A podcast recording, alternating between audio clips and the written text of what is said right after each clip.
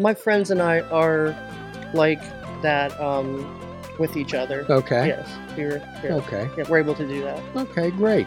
Is, is Usually through humor. We'll try to make you know, try to, you know, well, make it a little sounds- Sure. palatable. You know. Well, it sounds like it sounds Mhm. like this Nick uh, fellow that we're talking about has all the qualifications as a friend. However, you know, what about his challenges? What are some of what are some of the things that uh, Nick might want to work on, or some of the challenges in his life? Um, I do um, s- struggle with um, uh, anxiety.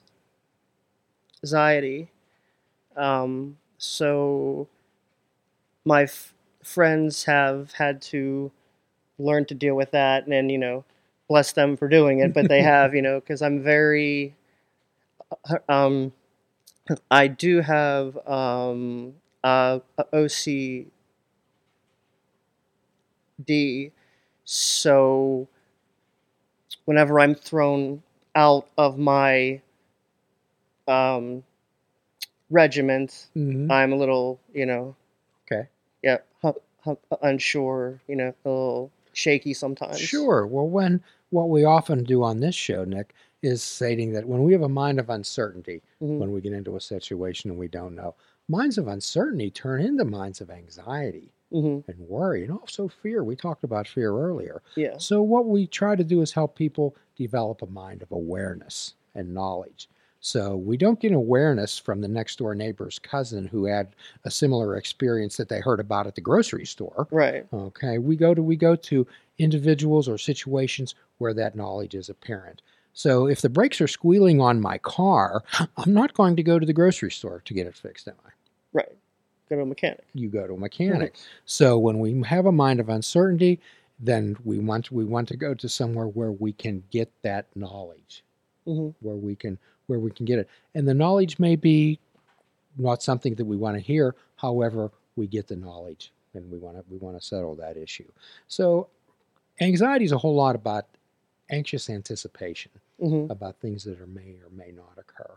And What so- can happen? Here's the ten things that can right that can screw up and all that stuff. You Right. play every situation out in your head before, anything even happens. multiple times. Right. Yeah. I'm definitely yeah So, guilty of that. we want to step back and check the facts, hmm and that's where we help people. And you're you do a wonderful job at being able to talk to yourself.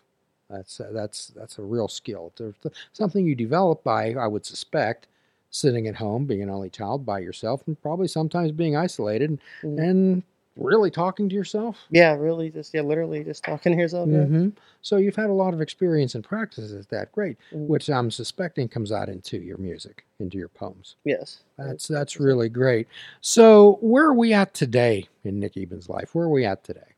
when I was writing, I never planned on um, uh, singing. It never even crossed my mind. I just wanted to write. Started um, playing and writing. I was trying to play with others, you know, um, and in uh, groups, and it wasn't um, working out only because that's just how it is, you know, in music, you know, like you hook up, you know, and you play, and someone's like, oh, yeah, you know, this is awesome, you know, we'll play, we'll do this, we'll do that, and then the next day, you know, you don't hear from them. It's just how that's just how it happens with all, you know, just that's just yeah how it is. So, oh, I st- started thinking, well, I will make my uh, style more of a um, a singer uh, uh, songwriter, so I can play the music and I can write the words, and all I need is a, s- singer. You Yeah. know, you know, rather than you know a whole So I uh, guess you've met one.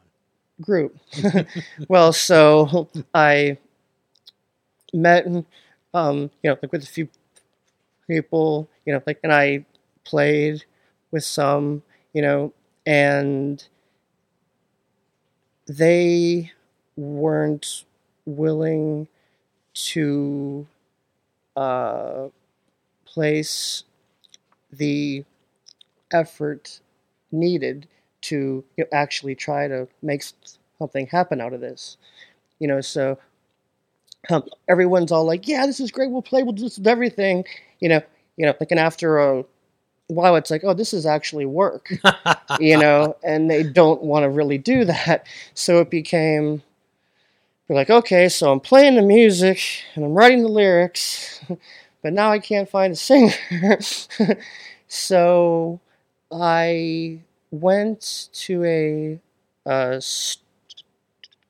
studio, which is the um, place I've um, worked with now on all my music, and I th- thought, well, um, I have everything written, so I can hire players, you know, and I can hire everyone to um, uh, re record my songs, and the um, producer he had agreed, you know, he would find me, you know, players and a singer and everything, and then once he heard my songs and you know, like heard how, you know, uh, personal they were, he was like, "You probably ought to sing these, you know, yourself." Um, uh, and I had made recordings of me playing and trying to sing them, you know, just so Mhm. he could hear them, you know. And he was like, "You got something there." I like, "I can probably use some magic and tweak things enough where we can make this work. You know, you can, you know, you can probably." And I was like, "I don't know, I can't sing. You know, I really, you know, I didn't want to do it." It was like, "Just, you know, trust me. We'll, you know." Um, so we went in and made um, the album, and towards the end of it, um, my voice was slowly improving and strengthening, and you know, it had improved throughout, you know, like hu- hu- hu- all of it. And so I had asked him, I said, you know, I'd like to redo Mm. all of the uh, vocals, you know. And he was like, "Are you sure?" I was like, "Yeah." I was like, you know, I was like, "Trust me." I was like, you know, like, not that I was great all of a sudden, you know, but I was marginally improved. Mhm. So we re-recorded it. Afterwards, I worked with him each time, Mhm. and I, you know, like uh, improved each time to like where I'm at now, where I'm like, hey, I, I can kind of do this. I can s- sing. You know, it's not, you know, mind blowing, but it's So you took some action and effort into, right in and you worked on it, and And you you mhm. improved what you could. hmm And had I not had him, you know, who would have said, you know, no, I think you should really try this because, you know, this is your music and you have to sing it, you know, um, because I didn't, excuse, I didn't have anyone uh, around me who was like, yeah, you should sing. I mean, everyone was like, you can write pretty well, but you, you shouldn't be singing. And he came along and he's like, no, you know, you have something in there, you know, and if you So Work he, on it in practice, so he looked past whatever right, and, and saw you. right, Okay. mhm, And he says these these songs are so uh, personal that really only you can get them across. right, So what I'm hearing, Nick, is is that singer that you were waiting for or looking for was yourself.